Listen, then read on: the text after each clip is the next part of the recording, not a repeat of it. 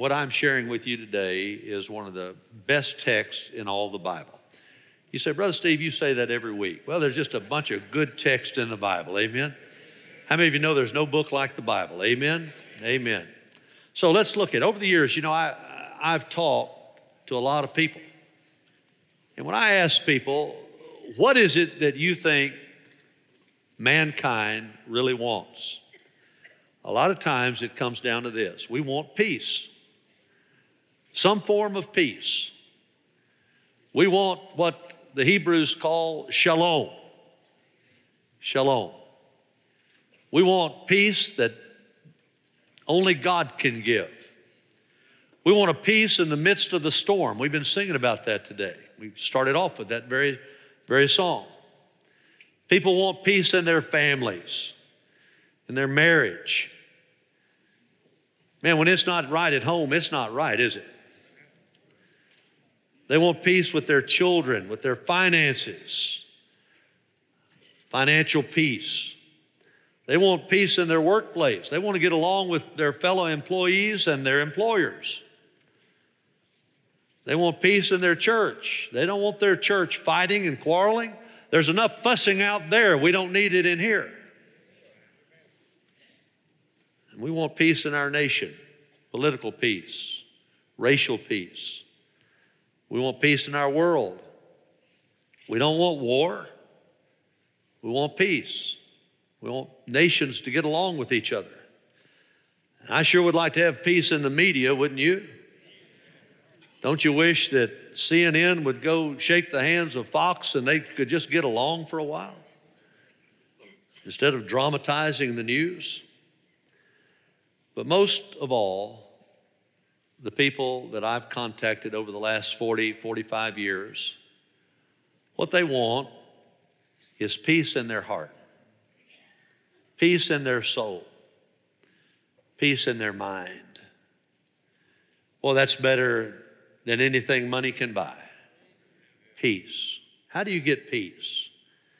You can only get it through God's Son, who is the Prince of Peace, Jesus Christ. Paul said in Romans five, verse one, therefore, having been justified by faith, we have peace with God through our Lord Jesus Christ. John said the same thing in his second little letter, just a few verses is all it is, Second John chapter one, verse three, grace, mercy, and peace will be with us from God the Father and from Jesus Christ, the Son of the Father, in truth and love. The Apostle Paul lived an abundant life. Before he was a Christian, he persecuted Christians. He killed Christians. He hated the way. That's what Christianity was referred to early on. You can read about that several times. It's mentioned in Acts chapter nineteen. But then one day, Jesus met Paul on the road to Damascus, told him to go to Jerusalem, and there, three days after he met Jesus, he was blind those three days. And God sent a soul winner. Now, I love this. Do you, do you know what, what street he was on in Damascus? Straight Street. God straightened him out, amen, on Straight Street. And guess who, whose house he was at? A guy's named Judas, not the one that betrayed the Lord, but I just think the whole thing's just pretty cool. Here he is in Judas' house on Straight Street, lost as a goose, blind as a bat. And God sends him a soul winner. God's got this man right where he wants him. Ananias shared the gospel. Paul got saved, not on the road, but at the house three days after Jesus met him. He repented, the Bible says, at the house, not on the road. And he believed in Jesus and was saved and then got baptized. And after he got saved, man, he had the peace of God the rest of his life. He was put in jail. He was beaten, but he never lost the peace of God. I got news for you. You can get the peace of God in your heart so deep that this world cannot take it out. Amen? How many of you want that kind of peace? Amen? Well, that's what he's talking about in Philippians four. This is some of my favorite scripture.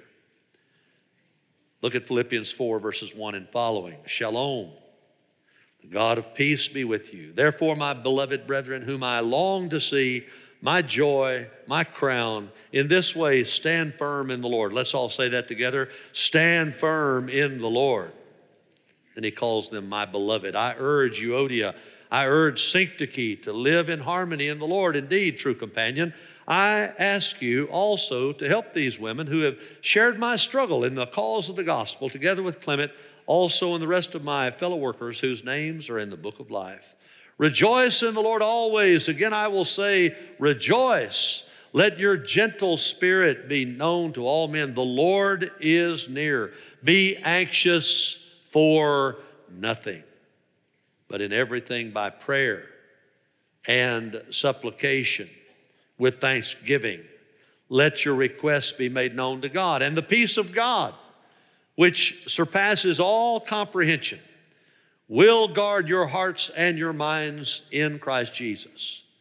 Finally, brethren, whatever's true, whatever's honorable, whatever's right, whatever's pure, whatever's lovely, whatever is of good repute, if there's any excellence and anything worthy of praise, dwell, think, meditate on these things. The things you have learned and received and heard and seen in me, practice these things, and the God of peace will be with you. How many of you want the God of peace to be with you? Amen? Well, you got to do what he says. It's not for everybody, but it's for those who do what he says right here. What's he say? I'm glad you asked. I'll tell you. Number one, if you want God's shalom, his peace, you got to stand firm in the Lord. You got to stand firm in the Lord. The devil's going to try to knock you off of that stance, but you don't let him. You're going to stand firm in the Lord Jesus Christ. Look at verse one. Therefore, my beloved brethren, whom I long to see, my joy, my crown, in this way stand firm in the Lord, my beloved. Oh, this tells you that he loved the Christians. Remember when he went to Philippi?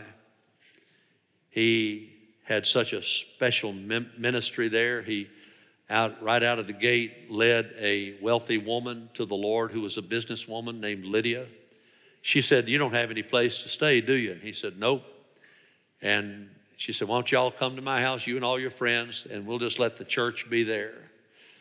The first church in Philippi was a house church, the house of a rich woman named Lydia. But it wasn't long till they were out on the streets, and Paul was being pestered by a woman who was demonized, kept on saying good content, but she did it at the wrong time, interrupting him. And so finally he cast the demon out, and she was a fortune teller. And the Bible says she was demonized. And when she ca- when he cast that demon out, she got saved, and her owners got mad. They had Paul arrested, beaten, Paul and Silas. They were thrown in the Philippian jail.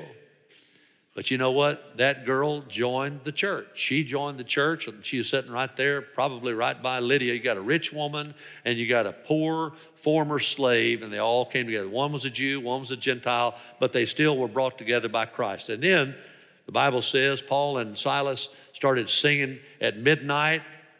If you read it, it sounds like a country music song. It was midnight. They were singing. They'd been beaten. They were all bloody and everything else. They started, but and and the Bible says all the prisoners were listening, and God was listening too. And God opened the jail, and the Bible says that they didn't escape, but rather the jailer was about to kill himself. He was a former Roman soldier, and he ran and fell at their feet and said, "Sirs, what must I do to be saved?" And they said, believe on the Lord Jesus Christ and you will be saved, you and your family. And they all got saved. And instead of having a breakout, they had a breakout of revival there. And he baptized, Paul did, all of the family that night. And they were eating and everything else. That, that's the church at Philippi that he's writing. I can just get lost in all that stuff. And I just thank God for the, the beauty of the scriptures. So that's where he was. And so he said to all these beloved brethren, you're my crown, you're my joy. Stand firm in the Lord. Now, what does that mean? Well, I know what it means. I, I heard a little song when I was a kid. I have decided to follow Jesus. I have decided to follow Jesus. I have decided to follow Jesus. No turning back, no turning back. My cross I'll carry till I see Jesus. My cross I'll carry Till I see Jesus, my cross I'll carry till I see Jesus. No turning back, no turning back. Though none go with me, still I will follow. Though none go with me, still I will follow. Though none go with me, still I will follow. No turning back, no turning back. The world behind me and the cross before me. The world behind me, the cross before me. The world behind me, the cross before me. No turning back, no turning back. Turn back to what? I don't want to go there. I left there and said good riddance, amen? I don't want to go back to the world. I don't want to go back to sin. I want to walk with the Lord. That's what standing firm means. No matter what, I'm going to stand with Jesus. He stood with me when nobody else would stand, stand with me. I'll stand with him even if I'm by myself. I won't be by myself. I'll be with him. I don't know what the days ahead are going to give us. Nobody does except God. I do think that unless Jesus really sends an outpouring of his Spirit, it's going to get exceedingly different to be a difficult to be a Bible-believing Christian. It's going to get harder and harder. That's why we need to stand firm in the Lord. Will you stand firm? When our culture openly rejects the Bible, the Word of God, will you stand firm when our culture openly rejects that Jesus is the only way to God? Will you stand firm when the L G B T Q proponents berate and try to redefine biblical marriage? Will you stand firm when society re- tries to redefine gender and they don't even want to say that a man is a man and a woman is a woman? Will you stand firm? Will you stand firm when little babies are being butchered? And that's what it is. That's all you can call it. They killed a, a dog like they kill a little unborn baby, somebody would be put in jail. Will you stand firm and say, that's not of God? We are fearfully and wonderfully made in the womb. And will you stand firm when people hate people because of the color of their skin? Will you say, you know what? Red and yellow, black and white, they are precious in his sight. Jesus loves the little children of the world and all the adults too.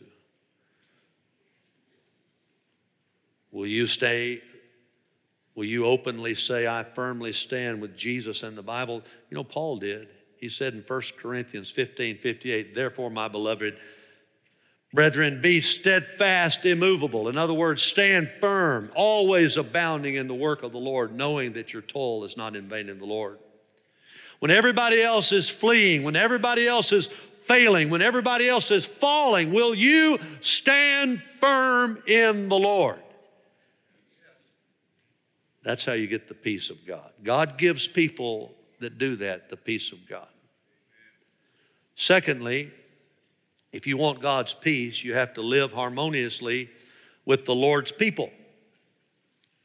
No amens on that. Can we go back to being right with God? No, we're going to be right with people. No amen still. Look at uh, verse two. I urge Euodia, I urge Syntyche to live in harmony in the Lord. I hear people all the time, we need to be like the early church. These people were having a fuss. You know what? We are like the early church. They needed to live in harmony. They were fussing at Philippi. It was serious enough to, for Paul to address it in a letter for everybody to see. Hey, tell these two ladies to stop it. Cut it out. Live in harmony. Be amiable. Be agreeable. Just agree to disagree. We're not all going to see everything eye to eye, and that's okay. We don't have to see everything all to, eye to eye. As long as we believe the Word of God, we're not going to question that, but we're, we don't have to, you know, follow every little thing that the other person had. It, you know, there are just some things that are discretionary. There are some things that are not up for debate, all right? But we need to be nice and kind. Indeed, verse three, true companion, I ask you, help these women who have shared my struggle in the cause of the gospel. These ladies had helped Paul win people to Christ, together with Clement also and all the rest of my fellow workers whose names are in the book of life. I mean, our, our names are in the book of life. All of our names, and we're fussing with each other. What's wrong with us? What's wrong with us in the Southern Baptist Convention? That we they've been fighting. I've been in the thing for forty-five years. They've been fighting the whole forty-five years. They just find things to fight about. We need to stop it. It's not a good witness for Christ. We need to be realizing that one of these days we're all going to be worshiping God. Our names are in the Lamb's Book of Life. Jesus said in Luke ten, verse twenty, nevertheless, don't rejoice in this, that the demonic spirits are subject to you, but rather rejoice that your names are recorded in heaven. Could we just thank God right now that our names are written down in the book of life? Hallelujah. Praise the Lord. Live harmoniously with God's people. You know, Jesus unites, but the devil divides. He's always wanting to divide us on secondary doctrines. He wants to divide us on styles of music. Oh my. He wants to divide us on theology, denominations. He wants us fighting with each other, because when we're fighting with each other, we can't fight him. Years ago, I heard this saying, now listen, to live below or to live above with saints we love, oh, that will be glory. But to live below with saints we know, now that's a different story. That Christian you don't like, God's going to put you right by him in heaven. So you'll have all eternity to straighten things out. Amen? You say, how do you know? I don't. But it wouldn't surprise me. If we're going to be up there forever, don't you think we ought to get along down here?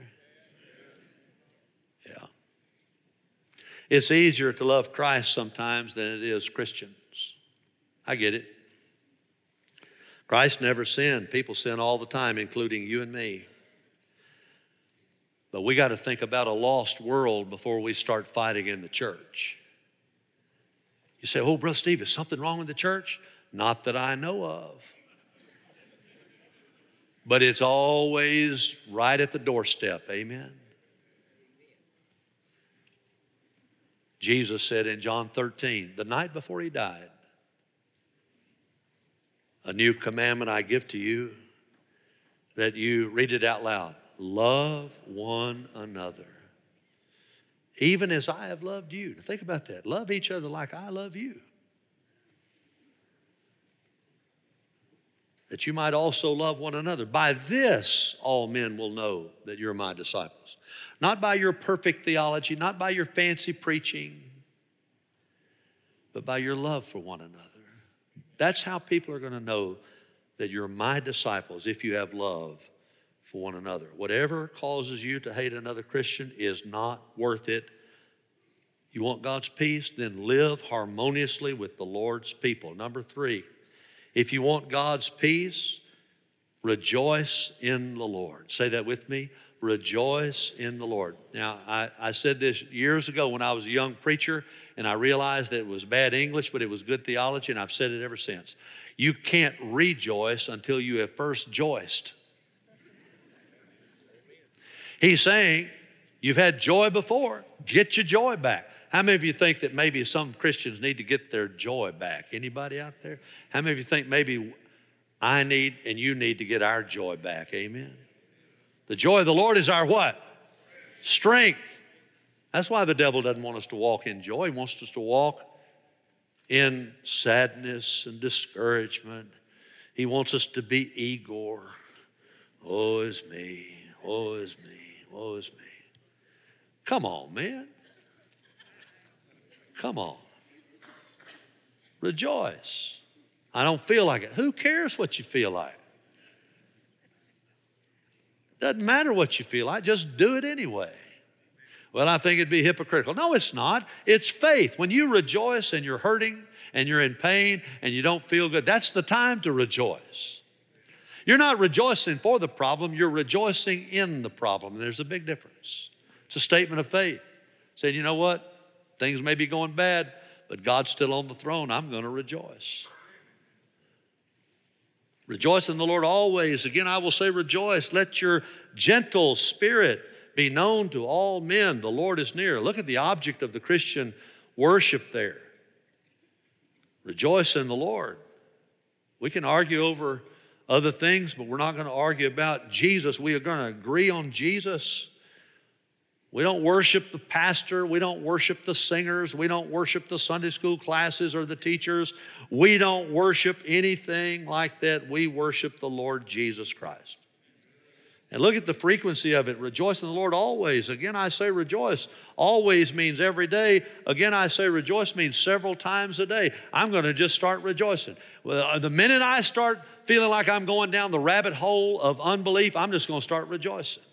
I'm not going to, going down. I'm not going to live in defeat. I'm not going to do it. I'm going to rejoice. I have a say in the matter. I don't have to live in doubt. I can just start rejoicing. I don't have to live in self-pity. I'm just going to start rejoicing. I don't have to live in guilt and condemnation. I'm going to start rejoicing. I don't have to live in fear or discouragement. I'm going to start rejoicing.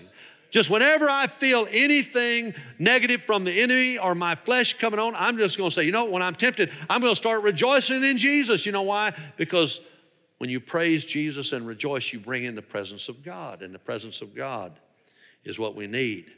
Do it all day long. I'm going to rejoice in the Lord always. And look at the witness. Let your gentle spirit be known to all men. When you act like that, people are going to say, what in the world has he got that I don't? You're going to say, all I have that you don't is Jesus. That's all I've got that's different from you. And look at the witness of it. Let your gentle spirit be known to all men. And look at the hope of it. The Lord is near. Christ is coming back. Praise the living God. We can rejoice in the Lord. I saw something yesterday or in the last few days that was just beautiful. I, I, I just really appreciate this. It was written earlier in the year, and it says, with all the problems the world is facing, it can be unsettling to the mind. Today, I'll share with you ten predictions that are true. Top ten predictions for two thousand twenty-one. Oh, I love this. The Bible will still have all the answers. Can I have an amen? Amen. Prayer will still be the most powerful thing on earth. Can I have an amen? The Holy Ghost will still move. Can I have an amen? God will still honor the praises of his people. Can I have an amen? There will still be God-anointed preaching. Can I have an amen? There will still be singing of the praises to God. Can I have an amen? God will still pour out blessings upon his people. Amen? There will still be room at the cross for every lost person. Can I have an amen? Jesus will still love you. Can I have an amen? Jesus will still save the lost when they call upon him and come to him. Can I have an amen? Why, why are we so down? Oh, Brother Steve, we're in trouble. Rejoice in the Lord. Quit complaining. Good gracious. If you want God's peace, rejoice in the Lord, regardless of what the devil says. Regardless of who's in the White House, regardless of what the stock market does, regardless of how you feel. Feelings, nothing more than feelings, the goofiest song ever written. Regardless of what's going on at work, regardless of what's going on at home, even when your marriage is not lovey-dovey. If I believed everything I saw on Twitter and Facebook, how happy everybody is, they may post that stuff, but it ain't happening at home the way it looks on the, on the screen, I'll tell you that. Not an amen in the bunch. All right. Why don't you put on there when you got the flu or something, you know, and just put that on there. Just say, I feel bad today, thank you. Even when you're running out of money, even when your kids aren't doing good at school, even when your boss is being a pain in the neck, even when your head hurts and your feet hurt. You know, when my feet hurt, my whole self hurts, amen? Even when your back aches, even when your refrigerator is as hollow as a shell on the seashore. Rejoice in the Lord. Give him praise. I love what Habakkuk said. He, he was living in a mess. The armies of the enemy were coming to destroy the place of God, the, gonna tear down the temple and everything else. And he said, you know what? I'm just gonna do what I'm gonna do. I'm gonna praise God. I love what he said in Habakkuk three. And by the way, you better get to know the book of Habakkuk, because when you get to heaven, what if a little Jewish man walks up and you say, how'd you like my book? Well, what's your name? Habakkuk. Spell it. You better watch out. Habakkuk's a bad dude, man. I'm telling you. This guy's got it going on. Listen to this. Though the fig tree should not blossom. Oh, I love this. And the fields, and the, there be no fruit on the vines. Though the yield of the olive oil should fail, and the fields produce no food. Though the flock should be cut off from the fold, and there be no cattle in the stalls, yet I will exalt in the Lord. I will rejoice. Say it with me. I will rejoice in the God of my salvation. The Lord God is my strength, and he has made my feet like hinds' feet and makes me walk on high places. Oh, Christian, do you want the peace of God? Start rejoicing in the Lord. Amen. I did it last night. I'm doing it. I preached myself happy already.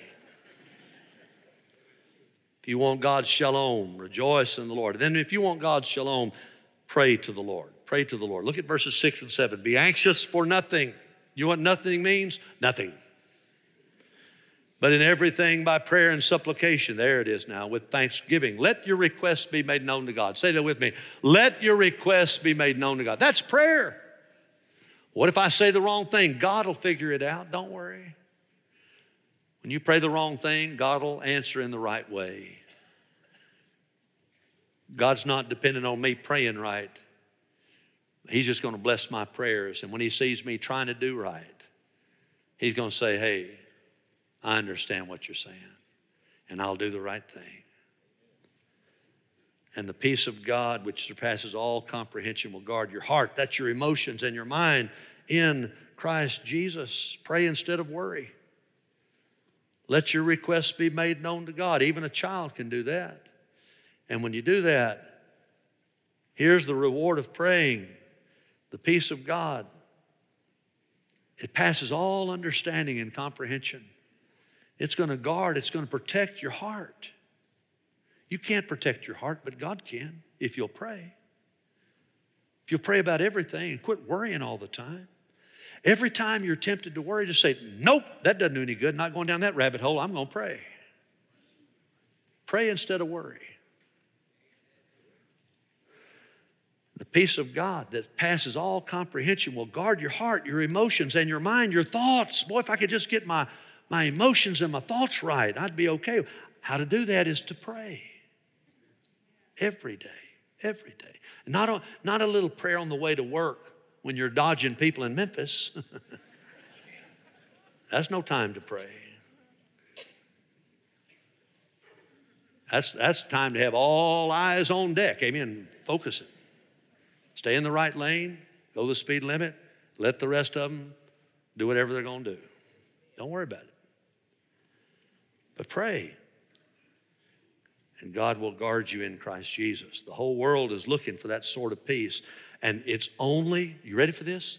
What I'm talking about is only available to people who know Jesus Christ. That's it. People outside of Christ can't have this kind of peace. You don't get this peace out of a bottle. You don't get this peace out of dope.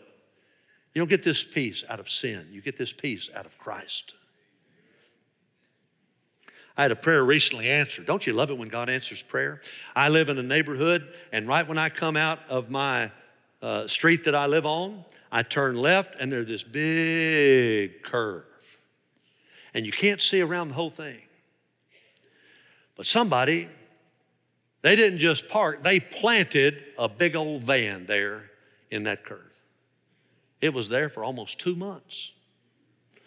And so I was just driving, I said, well, I'm just gonna have to call somebody on our neighborhood committee deal and complain.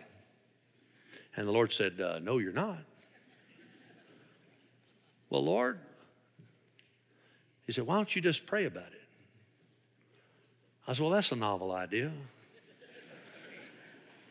Why don't I? Just pray about it. So I started praying about it. Lord is my witness. It's been there two months. I drove by. On the way to church, it was still there. I prayed for a week. I came back. It was gone. It was gone. Now you say, why would you pray about something like that? Well, I, I'm telling you, it was so big. I'd, I, I, I just, I, when I started going around it, I was afraid, Brother Drew, that some truck was going to be coming and just run all over me. It was dangerous. So I prayed about it. How many of you know God can move a van? Amen? That's no big deal to God. Can you just say, God, what am I going to do? They've parked the van in the wrong place. I don't know what to do about that. No, God can say, okay, van, get out of the way. My boy's talking to me about this. Get out of the way. You say, that's crazy. I don't think God does that. You think whatever you want to.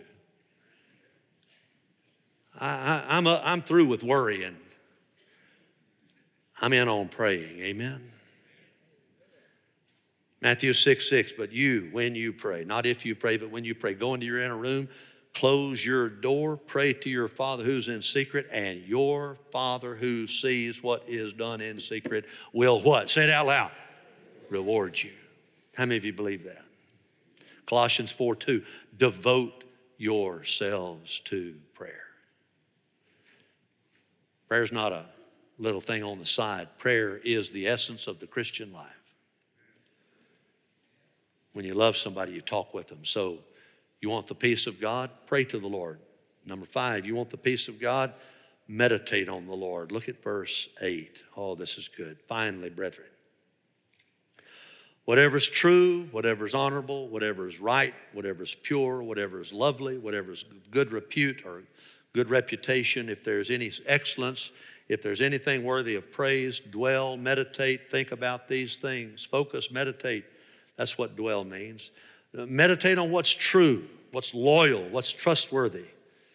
Oh, there are few dependable people nowadays. But meditate on that which is true. Meditate on that which is honorable, which is moral and decent, even, even in the midst of all the perversity in our culture. Meditate on what is right, what is accurate, what is correct, even though we live in a culture filled with lies. Focus on what's right. Focus on what's pure, what's wholesome, what's chaste, what's morally ethical. And our ethics are at an all-time low, in my opinion. But meditate on that which is pure. Meditate on that which is lovely, which is attractive and winsome. Our world is filled with ugliness and cruelty, but there are some pretty things out there that are beautiful in the eyes of the Lord. Focus on that. Things that are lovely. And then of good repute, that is reputable, decent, honest. Even when there are many dishonest people, there is an honest God.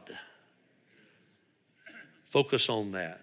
Focus on that which is excellent, that which is superb, admirable, admirable, however you want to say it. We live in a day that settles for mediocrity. We need to settle not for mediocrity, but we need to strive for excellence. And then focus on that which is praiseworthy, that's commendable and laudable. Most of our culture, a lot of our culture is worthy of a rebuke. But let's not focus on that only. Let's focus, look, focus on that which is praiseworthy. Meditate on these things. I read a survey. It says that people are just using these phones. Now, I've got this up here right now. To tell me how many minutes I've preached. I've preached thirty-five minutes, ten seconds, and it's counting. If you're the least bit interested. But how many of you know you can waste time on these things? This is a rabbit hole right here I'm holding up.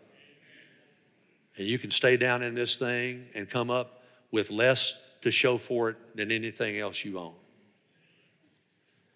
According to a survey conducted in February two thousand twenty-one, that's just this past February in the U S A, nearly half the respondents stated that on average they spend five to six hours a day on their phone on a daily basis, not including work-related smartphone use. Wow. twenty-two percent said they spent three to four hours on an average on their phone, not at work.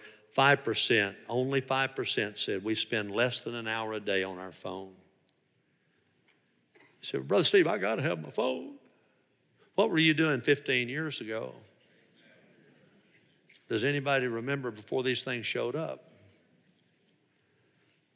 How much time do you waste on a phone, and how much time do you spend meditating on that which is true, honorable, right, pure, lovely, of good repute, excellent, and worthy of praise? You know how the book of Psalms, you know how the Hebrew hymnal opens up? The first three verses of Psalm one. Look at them on the screen. It's so good, let's read it together. Here we go. How blessed is the man who does not walk in the counsel of the wicked, nor stand in the path of sinners, nor sit in the seat of scoffers. But his delight is in the law of the Lord. Now here it comes. And in his law he what? Meditates. Meditates. How often? Day and night. He will be like a tree firmly planted by streams of water, which yields its fruit in its season, and in its leaf does not wither, and whatever he does, he prospers. How many of you want to be like a tree in the Lord? Amen. I mean, you got deep roots, man. You're standing. Here comes the storm. You say, I'm not going down because I've been in the Word of God. Amen. Amen. It comes from the Word. You say, I want the peace of God. Then obey the Lord or meditate on the Lord. And then finally, you want the peace of God, obey the Lord. Look at verse nine. The things you've learned and received and heard and seen in me, practice these things, and the God of peace will be with you. Don't, don't, just, don't just hear the word. Be a doer of the word. Obey the word. Jesus finished his great Sermon on the Mount saying, don't just hear the word, obey the word. He gave this famous illustration in Matthew seven. Look at it on the screen. Therefore, everyone who hears these words of mine and acts on them, say that with me, acts on them, may be compared to a wise man who built his house on the rock, and the rain fell, the floods came, the winds blew, slammed against that house, and it, yet it did not fall, for it had been founded on the rock. Guess what? You can live for Jesus, and you're still going to have problems, but you're going to be standing on the rock because you live in the Word. And you do what God says. But everyone who hears these words of mine and does not act upon them will be like a foolish man who built his house on the sand. The rain fell, the floods came. Winds blew, slammed against that house, and it fell, and great was its fall. Merely hearing God's word won't help you, but doing God's word will. So whatever you get out of this today, don't you just say, boy, that was a good sermon. No, no, no, no, no, no. That's not.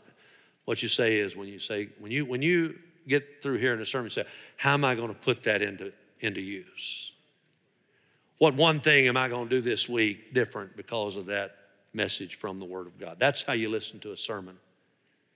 You don't listen to it like some opera thing, no. You listen to it like, you know what, this is life or death, and I want to live for God. I heard the word today, and I'm going to do this. I'm going to try to ask God to help me to be different.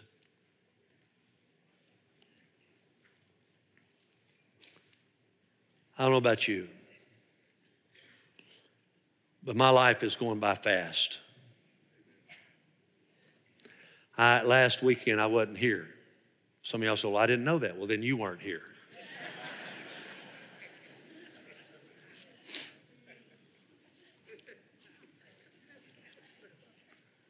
You said, where were you? Glad you asked. I was in Alabama at a state park with five of my high school buddies. There we are. We didn't look like that back in the day. The guy to the far right worked for NASA. He lives in Virginia now. The guy in the orange shirt lives in Dyersburg, one of my best friends, Victor. We used to ride around in his pickup truck. The guy with the white beard there is one of my best friends, Charlie Yates. He is, has a big uh, company, a real estate company up in Murfreesboro. The guy back there in the back there with the blue checkered shirt on back in the back is a lawyer here in town. And then Gerald right next to me lives in Huntsville. He's a business consultant. And we grew up together. Philip moved in in the tenth grade. We played football together. We played all kinds of things together and just had a great time. And we all said, why haven't we gotten together before now? All of us are saved. All of us love the Lord. Even though we didn't in high school, but we do now. I just put that up there just to let you know. Time's going by. Just keep breathing. Don't you want to live in peace before you die? They say when they lay in the grave, rest in peace. It's a little late for that.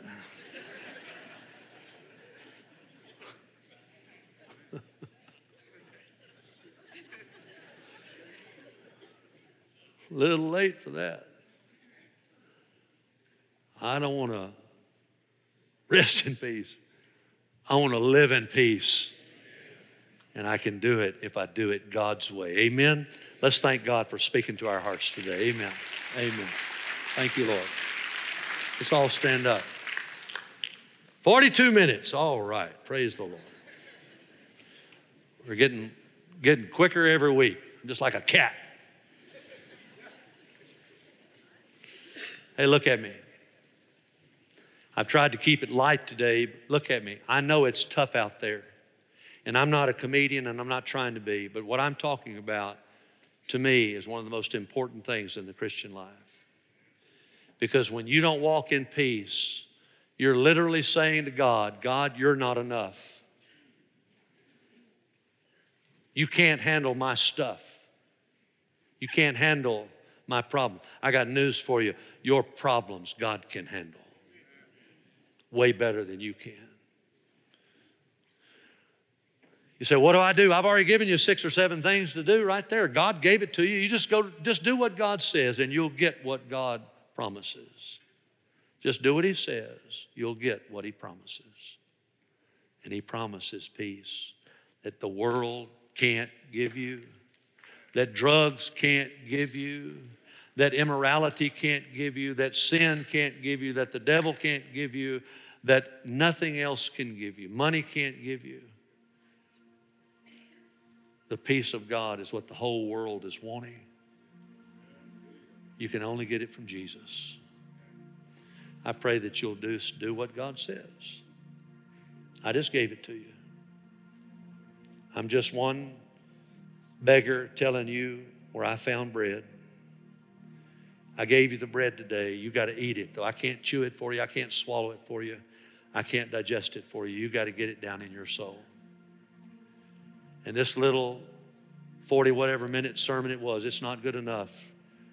You got to take it in your heart, feed on it all week long, and just say, God, I want to live in peace. I want to live in the peace of God. I want the shalom of God on my family. I want the shalom of God on this nation. I want the shalom of God on this church. I want the shalom of God on my kids and their kids. I want the shalom of God on my life, dear God. I want, when I walk into a room, when I leave that room, I want to leave behind the peace of God, not turmoil. I don't want to leave a wake of turmoil behind me, God. And everybody say, boy, glad he's gone. I want them to want me in the room. I want there to be peace when I show up. And I want it to be the peace of God. Amen. Amen. Amen.